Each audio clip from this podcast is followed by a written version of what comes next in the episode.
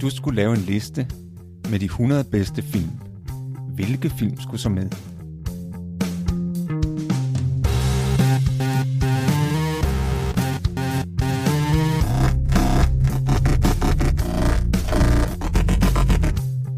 Hej, jeg hedder Morten. Og jeg hedder Thomas.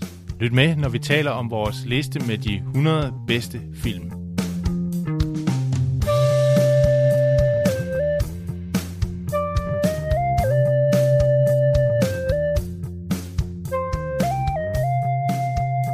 Hej og velkommen i det gule værelse til vores podcast 100 bedste film. Jeg hedder Morten. Jeg hedder Thomas. Vi er nået til film nummer 99 på vores liste over de 100 film, og det er filmen Darkest Hour fra 2017. I hovedrollen ser vi Gary Oldman i rollen som Winston Churchill. Gary Oldman kender vi jo her i det gule værelse. Vi har talt om flere film, hvor han har været med. Bram Stokers Dracula fra 92, hvor han spiller Grev Dracula. True Romance fra 1993, hvor han spiller pusheren Drexel. Harry Potter og Fange fra Azkaban fra 2004, hvor han spiller Sirius Black. Og senest talte vi om ham i forbindelse med filmen Tinker Tailor Soldier Spy fra 2011, hvor han havde hovedrollen som George Smiley. Vi skal som sædvanligt advare om, at vi tramper rundt i handlingen, afslører plot og slutning, så nu er du advaret. Hvad handler filmen om, Thomas? Øh, vi befinder os i starten af 2. verdenskrig, hvor øh, den engelske premierminister Chamberlain han går af som en, en konsekvens af, at hans appeasement-politik, forsøget på at forhindre en krig med Nazi-Tyskland, er mislykkedes. Og øh, den nye premierminister, det bliver så Winston Churchill. Og øh, situationen er den, at øh, krigen i Frankrig går rigtig dårligt. Frankrig er på vej til at tabe krigen, og englænderne har trukket sig tilbage til Dunkirk, hvor, hvor det lykkes øh, sådan i sidste øjeblik at, at få evakueret den her ekspeditionsstyrke, sådan det, en stor del, det meste af den engelske her, og få dem hentet hjem. Øh, men, men sideløbende med det her, så er der et politisk øh, spil, en politisk kamp, der udspiller sig mellem Churchill og, og øh, det konservative parti, som han jo er, er medlem af. Øh, fordi selvom Chamberlain han er trådt tilbage, så øh, opererer han t- stadigvæk i kulissen sammen med sin øh, øh, allierede Halifax, og de forsøger at presse øh, Churchill til at forhandle med, med Nazi-Tyskland, hvilket han ikke ønsker at gøre. Så, så øh, der er hele tiden det her pres, øh, hvor de også spekulerer i, om, om ikke de kan få Churchill afsat, hvis han stadig nægter at forhandle. Øh, så er der jo Churchills forhold til kongen, som vi også ser. Øh, kongen er også meget skeptisk over for Churchill i starten, men, men der opstår efterhånden et, øh, et bedre forhold mellem Churchill og kongen, og øh, det ender med på et tidspunkt, at kongen erklærer sin støtte til Churchill og, og til hans øh, plan om at fortsætte krigen. Så sker der det, at Churchill også på kongens opfordring opsøger den almindelige befolkning for at høre, hvad de mener, og det sker ved, at han går ned i Subwayen, hvor han aldrig har været før, og begynder at snakke med passagerer i Subwayen. Og de mener også, at øh, England skal fortsætte krigen og ikke forhandle. Filmen slutter med, at Churchill holder sin meget berømte tale i parlamentet. Den tale, der hedder We shall fight on the beaches, og hvor det ender med, at øh, stemningen ændrer sig, og han får ligesom hele parlamentet med sig i, i sin øh, beslutning om at fortsætte krigen. Det skal jo ikke være nogen hemmelighed, at øh, vi begge to er store Churchill-fans, på godt og ondt, kunne man sige. Churchill er jo en karakter i vores øjne, der er meget sammensat. Det vil sige, at han har nogle utrolig stærke og fascinerende sider, og øh, så har han også nogle øh, lidt usympatiske sider, synes jeg i hvert fald. Men det er jo virkelig en person, der har været igennem et, et århundrede, hvor der har været meget, meget presset med politiske og dramatiske krigssituationer. Så han er, han er en spændende karakter. Jeg havde en oplevelse med, øh, hvor jeg afviklede noget brætspil øh, i forbindelse med mit arbejde. Og der var der sådan nogle af de her unger, som skulle forholde sig til det, der hedder Churchill-gruppen. altså en dansk modstandsbevægelse. Og jeg spurgte dem så, om de vidste, hvad det der Churchill kom fra, og det vidste de ikke. Så, så vi skal måske passe lidt på med at have en eller anden sådan opfattelse af, at alle ved, hvem Churchill er. Det er faktisk slet ikke sikkert. Så måske skulle vi starte med lige i, i meget korte ris og øh, lige øh, sætte lidt ord på, hvem er Churchill egentlig?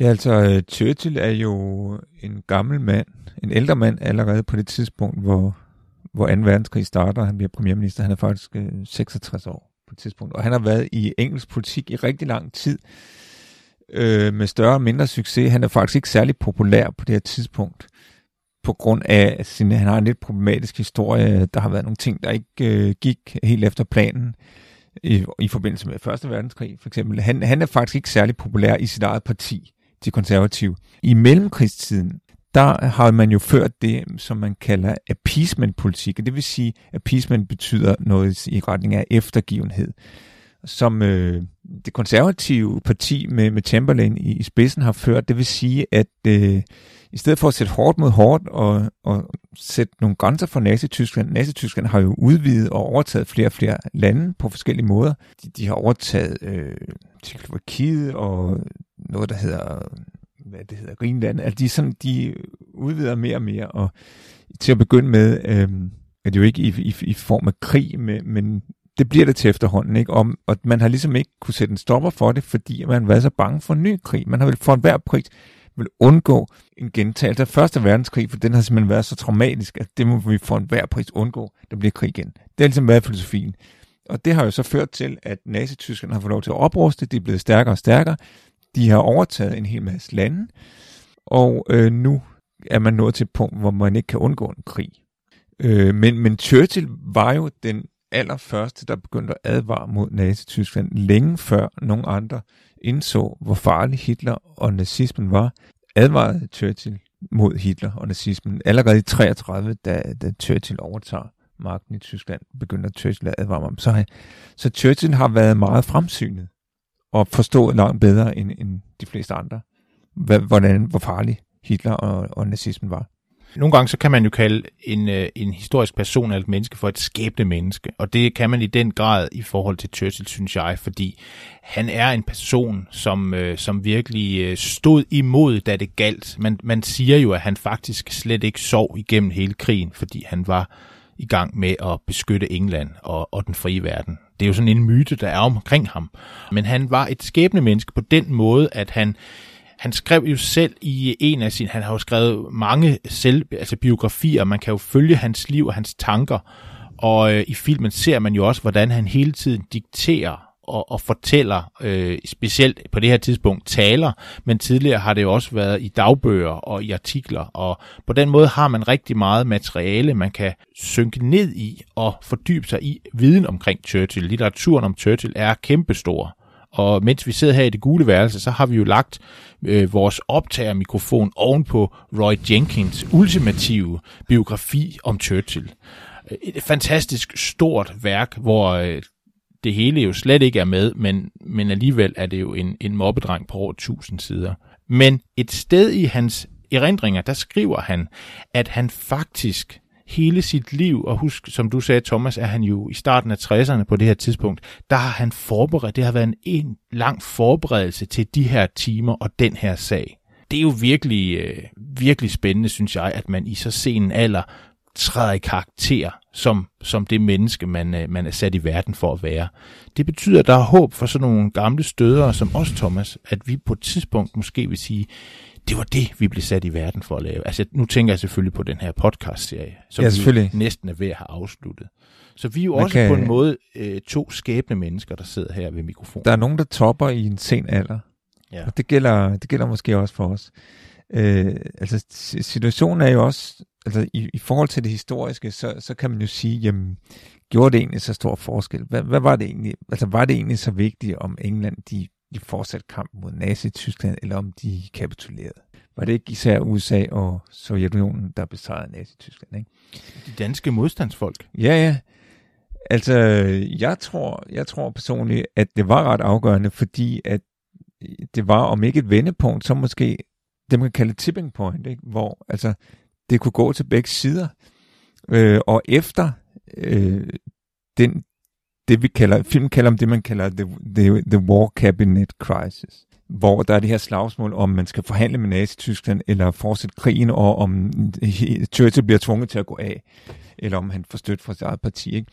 Men, men det, der følger efter filmen, det er jo øh, slaget om England, The Battle of Britain, som er den her luftkrig, fordi tyskerne forbereder jo selvfølgelig en invasion af England, og det er også det, englænderne frygter. Og som øh, Churchill nævner i, i den her berømte tale, han holder, jamen hvad skal vi gøre, hvis der kommer en invasion, hvor, hvor han jo siger, jamen vi kæmper videre, også selvom der kommer en invasion, også selvom øh, øh, England bliver helt eller delvis besat, så vil vi ikke overgive at fortsætte kampen. Derefter følger jo øh, det her luftslag, hvor, hvor tyskerne forsøger, tyskernes øh, luftvåben er, er, er overlegent i, på den måde, de har mange flere fly. Øh, og øh, de, de forsøger at nedkæmpe det engelske luftvåben, sådan at de, som forberedelse på en invasion, fordi at det er vigtigt at have overtaget luften når man skal invadere. Ikke? Men, men det lykkes aldrig for tyskerne at nedkæmpe Royal Air Force. Og så, og, og så de må opgive at invadere England. Og det er, tror jeg mange ser som, som øh, et vendepunkt. I hvert fald rent moralsk tror jeg det er et vendepunkt, fordi at nazisterne har, de flest, har man oplevet som ustoppelige. De er simpelthen meget stærkere og bedre til at føre krig, Altså, man har måske set dem lidt ligesom man, man så romerne i oldtiden, ikke? Altså, okay, de har simpelthen bare den bedste her. Nazisterne, der er fremtiden. Ingen kan stoppe dem, ikke? Og hvor, hvor slaget om England, hvor, hvor, hvor tyskerne taber den her luftkrig, eller det lykkedes i hvert fald ikke at, at få besejret det engelske luftvåben, og må opgive invasionen. Altså, det er det første eksempel på, at der er noget, der ikke lykkes for tyskerne, at der, at der er nogen, der kan stoppe dem. Det tror jeg har haft meget stor moralsk betydning. Det er jo klart, at hvis man skal, hvis man skal kæmpe mod nogen, er det første, man må spørge sig selv, det er, hvor, hvor sætter vi grænsen, hvor laver vi kamppladsen, hvor, hvor vi stiller vi os, og der giver vi os ikke. Og det er jo en beslutning, der skal tages politisk, og det er jo der, hvor Churchill går forrest og tager den beslutning. Og i filmen, der ser vi det jo på den måde, at vi har jo haft den der situation med Chamberlain, der kommer tilbage med det der stykke papir. Det er meget sådan en berømt scene, man ser et billede af, han står med, han lige landet i lufthavnen, han har den her aftale i hånden med Churchill, øh, ikke med Churchill, med Hitler og, og, og senere, så kan man jo, øh, så, så ved vi jo, at det papir var jo ikke øh, noget som helst værd, fordi Hitler var da ligeglad med den aftale. Så vi har altså set en engelsk politiker, Chamberlain, spille falit fuldstændig i det her samarbejdsspil. Øh, det kunne han altså ikke spille. Og så er det netop, at Labour-oppositionen siger, at det vil vi ikke være med til. Det, vi vil ikke have en mand som Chamberlain, der skal stå i spidsen for os, når vi er i sådan en situation. Det kan han ikke magte. Så vi skal have en anden. Og der er der altså to muligheder. Der er Halifax, Lord Halifax eller Churchill. Og begge dele er sådan set problematiske. Men oppositionen vil acceptere Churchill, og derfor bliver han så ligesom hentet ind på det her tidspunkt, har han jo øh, en, en, en, en fin stilling som First Lord of the Admiral, Admiralty, som jo er en, en, en øh, det vil det svare til at være, være chef for den britiske flåde, han har jo en militær karriere, der er sådan, øh, ja, der er lidt huller i den, og han har jo Gallipoli fra Første Verdenskrig, som var et stort nederlag, og, og, og har jo også sådan været med i det liberale parti, og ikke altid været konservativ, så han er sådan lidt en, en uleunge i, i de konservative. Der er mange, der ikke bryder sig om ham. En af dem, der ikke bryder sig om ham, er jo også kongen, kong Geo den, den 6., som vi jo i øvrigt kender, fordi ham har vi jo mødt i en anden film, vi har talt om, nemlig den, der hedder Kongens Store Tale, som, vi, øh, som er fra 2010. Og, og der kan vi jo, øh, der kan du sikkert huske, at vi, vi, vi havde jo også faktisk Churchill med i den film, som blev spillet af ham, der senere spillede også en Harry Potter-karakter faktisk. Nemlig Peter Pettigrew. Peter Pettigrew. Han spillede Churchill. Og, og, og, øhm, og den her øh, konge, kong Georg den, den, den 6., øhm, kunne faktisk ikke lide øh, Churchill på det her tidspunkt, fordi at Churchill havde taget parti for hans bror, Edward den 8., som jo abdicerede under den her abditionskrise. Der var Churchill øh, imod kong Georg den 6. Men øh, det er jo lidt sjovt faktisk, at vi, øh, at vi har Gary Oldman her, der så spiller Churchill, som jo også har været en Harry Potter-karakter, nemlig Sirius Black. Ja, og netop spillet op imod, altså de to, Peter Pettigrew ja. og Sirius Black, er, er jo øh, er fjender. De er fjender, ja. I, i, ja. Øh, i den Harry Potter-film, ikke? Og, og så, så det er meget øh, sigende, kan man sige, at vi har haft øh, kongens store tale, hvor jeg faktisk synes, at det var en svag karakter, og måske endda lidt dårligt castet, Peter Pettigrew der. Jeg ved ikke, hvad skuespilleren hedder. Men jeg kalder ham Peter Pettigrew. Ja, det kalder at, vi ham at, bare. at, som, som Churchill, fordi jeg synes, det er lidt den her kliché med, at den, uh, Churchill som den engelske bulldog, ikke? det var lidt sådan, han spillede rollen, sådan lidt klichéagtigt. Og så giver det meget god mening, at Sirius Black, som er helten, en af helten i Harry Potter-filmen, og som i øvrigt, at han kommer og overtager rollen som Churchill og spiller den bedre, ikke? Og også fordi Gary Oldman er jo, man kan jo næsten sige, en af vores favoritskuespillere, i hvert fald, jeg kom til at tænke over, øh, da du fortalte lige før, hvor mange af vores film, han egentlig har været med i. Ja, ham kan, vi, ham kan vi Det er faktisk lide. øh, ret imponerende. Jeg synes, altså, hvis jeg skal være helt ærlig, så, så var der noget, jeg blev lidt skuffet over, da jeg så filmen for første gang, fordi en ting, som jeg ikke helt forstår, øh, og som måske heller ikke er historisk korrekt, det der med, at det bliver skildret i filmen som om, at det her øh, politiske spørgsmål, politiske valg om, hvorvidt man skal fortsætte kampen mod Nazi-Tyskland, og om Churchill kan fortsætte som premierminister, det udvikler sig til en personlig krise for Churchill. Sådan, sådan er det skildret film. Og det er også skildret som om, jamen, at han faktisk selv bliver i tvivl på et tidspunkt. At han ligesom giver efter for pressen, eller hvad bliver, ja, bliver i tvivl. Ej, ja, ej, måske skulle jeg forhandle alligevel. Ikke? Og det er jeg faktisk ikke sikker på, af historikeren. Det er, en, det er ikke det billede, jeg har af den virkelige Churchill, at han skulle have været i tvivl på et tidspunkt. Jeg, altså det billede, jeg har af ham, mm, det er som en, der var meget stålfast, og som selv vidste, hvad der var det rigtige, og som, men som kæmpede for at overbevise sine egne partifælder og sin egen regering. Det var det, der var det svære. Ja, ja, han var ikke i tvivl. Det tror jeg altså heller ikke. Men det bliver jo sådan ligesom en dramaturgisk ting omkring filmen, fordi det skaber den her tvivl også hos os, der sidder og ser filmen. Ikke? Altså, hvor meget der rørte sig, og skulle de gøre det ene, og skulle de gøre det andet. Og han er jo også inde og spørger sine landsmænd i, i undergrundsbanen. En meget, meget fin scene, synes jeg.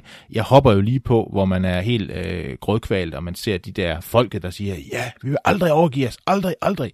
Det, det synes jeg faktisk var en rigtig god scene. Men jeg er øh, ikke, jeg er faktisk ikke så, jeg synes, altså Gary Oldman fik jo en Oscar for sin rolle, bedste skuespiller, for, for den her rolle, og, og jeg synes ikke, han var så god som Churchill. Altså jeg, jeg, er jo, jeg regner jo med, at øh, Churchill har ikke fundet sin rette skuespiller endnu. Der vil komme en person, der vil kunne spille ham endnu bedre. Jeg har faktisk et bud på sådan en person. Hvad med det? Der skal vi til Danmark og finde dansk skuespiller, nemlig Morten Rose.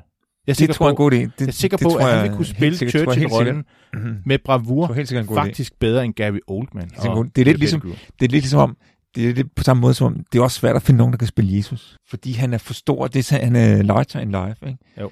Larger than life. Det er sådan en virkelig stor personlighed kan det være svært at finde nogen, der kan spille. Ikke? Øh, måske er det lidt det samme med, med Churchill. Jeg synes, at jeg synes indimellem, han gør det godt, Gary Oldman. Og for eksempel, så synes jeg, der er en scene, jeg holder meget af. Det er nok min favoritscene, den her film, hvor jeg synes, han gør det godt. Og det er, fordi der bruger han sit komiske talent, Gary Oldman, som vi ved, at han har. Blandt andet fra True Romance, hvor han spiller måske sit livs bedste rolle. Som den her ja, det- Alphonse, som øh, wannabe... Øh, white boy day. Wannabe Black, Ja. kan man sige. En, en Alphonse, som, som øh, opfører som om han var sort og taler som sort. Den spiller han utrolig godt, utrolig sjovt. Gary Oldman. Og det komiske talent, det bruger han i en, en scene i den her film. Det er nemlig der, hvor han taler telefon med den amerikanske præsident Roosevelt. Og det virker lidt som om, ud fra den her telefonsamtale, at Roosevelt har ikke rigtig forstået, hvor, hvor alvorlig situationen er. Altså, hvor meget England er på skideren. Hvor tæt det er på, at de tager den her krig, at de bliver simpelthen besat og invaderet. Ikke? Fordi de snakker om, at England mangler fly. De mangler et fly til den her luftkrig, der kommer. Ikke? Og om, om ikke de kan købe nogen af amerikanerne.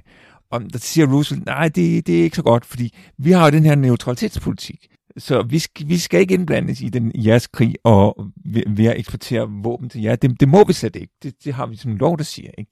Og så, så, så siger Roosevelt, jamen, men øh, vi, de har jo, der er jo jul på, jul på de der fly, så kunne vi ikke skubbe dem over grænsen til Canada? Fordi de må gerne sende fly over til jer. Og, og Churchill, han kan ikke rigtig forstå. Han siger, men, men, øh, men, men, men, vi har jo købt flyene for, for øh, de penge, som, som vi lånte af jer det viser bare, hvor meget de er på skideren, ikke? Altså, det er en ting, at de mangler fly, men de har ikke engang nogen penge til at købe dem for. Det må de låne, der må de låne sig frem. Det er, øh, det, det er en morsom scene, det synes jeg. Og jeg synes også, der er nogle øh, højdepunkter, hvor han, øh, hvor han gør det godt, Gary Oldman. Selvfølgelig gør han det, men jeg synes bare, han har, vi har set ham i bedre roller, faktisk.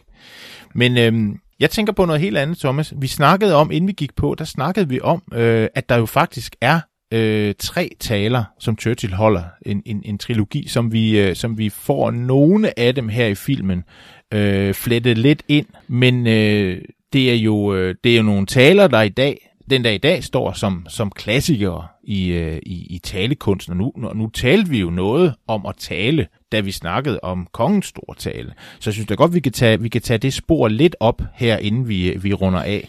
For lige at søge ned i, hvad det var for nogle taler. Det kan faktisk være, at du, du kender noget ja, af altså. Churchill var jo en fantastisk øh, taler. Øh, og øh, den tale, som vi hører ham holde i slutningen af den her film, det er den, der bliver betegnet som We Shall Fight on the Beaches talen. Men øh, den tale er en del af, hvad man kan kalde en, en trilogi, altså tre meget berømte taler, som Churchill holder i den her periode, altså i forbindelse med den her krise, øh, regeringskrise, og i forbindelse med øh, øh, ekspeditionen i Frankrig, der slår fejl. Øh, og den, den, det er den anden af de tre taler, som vi hører om hold her. Men det er mixet lidt i filmen, så der er kommet elementer fra de to andre med. Øh, den første af de tre taler, det er hans tiltrædelsestale, som han holder cirka en måned før, som bliver kaldt The Blood, Sweat, Toil and Tears tale. Og det er på grund af, det han siger i sin tiltrædelsestale, det er, jamen, øh, det eneste, jeg kan love jer, det er, at det bliver utrolig hårdt. Han siger, I can offer you nothing but blood, sweat, toil and tears. Og det er jo den tale, vi ser i, øh, i filmen, hvor det jo er meningen, at Chamberlain skal, skal vifte med lommetørklædet eller tørre sig på panden, for at, at de ligesom skal juble. Men det gør han ikke. Så, øh, så den bliver ikke taget så meget imod. Nej, nej, den bliver, ikke, den bliver ikke særlig godt modtaget. Den, den er jo senere hen blevet berømt, men, men den bliver ikke særlig godt modtaget øh, i, den, den første gang, da han holdt den i parlamentet. Øh, så er der den anden, som er den, vi ser i filmen, og den tredje øh, meget vigtige og berømte tale, som man holder i den her periode, det er den, der hedder, der bliver kaldt øh, The Finest Hour Speech. Og det er der, hvor han øh, ligesom ser øh, konflikten i et historisk perspektiv og siger, hvis, hvis vi fejler her, hvis vi tager den her krig, så vil det medføre en, en, en ny, øh, en meget mørk periode for hele verden. Men hvis vi vinder, hvis det lykkes for os at vinde den her krig, så vil man sige, om så det britiske imperium vil bestå i tusind år, så vil man sige om det, der sker nu, this was their finest hour. Og det er jo også det spil, der er lidt med titlen Darkest Hour, Finest Hour. Ikke? At det er jo i, når det er når det ser mørkest ud, at det er der, man, man har mest brug for lyset, og måske også er tættest på lyset, hvis man ellers kigger efter det. Og det kunne jo måske være vores afslutningsreplik, Thomas. Hvad siger du til det? Det er en god afslutningsreplik. Vi, vi kunne jo egentlig snakke mere om, om den her film om Churchill, men det må altså være en anden gang, fordi øh, tiden er ved at være gået. Men det er en, en film, som vi kan, kan varmt anbefale dig. Og øh, hvis, du skulle, hvis du skulle have lyst til at se andre film, der ligesom sådan, hvad skal man sige, kredser om at tage en vigtig beslutning, så er der jo den film, der hedder Kongens Valg, som handler om den norske konge, hvor det jo er Jesper Christensen i hovedrollen, der jo også har nogle klare holdninger til, hvordan Norge skal ledes i forhold til at stå op imod Nazi-Tyskland. Han er den norske Churchill. Og det, han er den norske Churchill, ja. Og det er jo øh, det er ikke en film, vi har med på vores liste, men vi har, nu skal vi passe på, hvad vi siger, fordi vi plejer jo at sige, at vi har mange andre gode film på vores liste, men vi har jo faktisk kun én film mere på vores liste. Og, øh, og det, kan vi, det afslører vi lige om lidt, hvad det er for en. Vi skal til at runde af. Tak fordi du lyttede til vores podcast, og du skal huske, at du kan støtte os på tieren, og du kan følge os på den Facebook-side, der hedder Det Gule Værelse. Jeg hedder Morten. Jeg hedder Thomas. Og så er vi tilbage i næste uge, hvor vi skal tale om den sidste film på vores liste. Vores lange liste med 100 film, de 100 bedste film. Den sidste film på vores liste, det er filmen Joker fra 2019, instrueret af Todd Phillips med Joaquin Phoenix i hovedrollen som superskurken Jokeren. Vi ses. thank you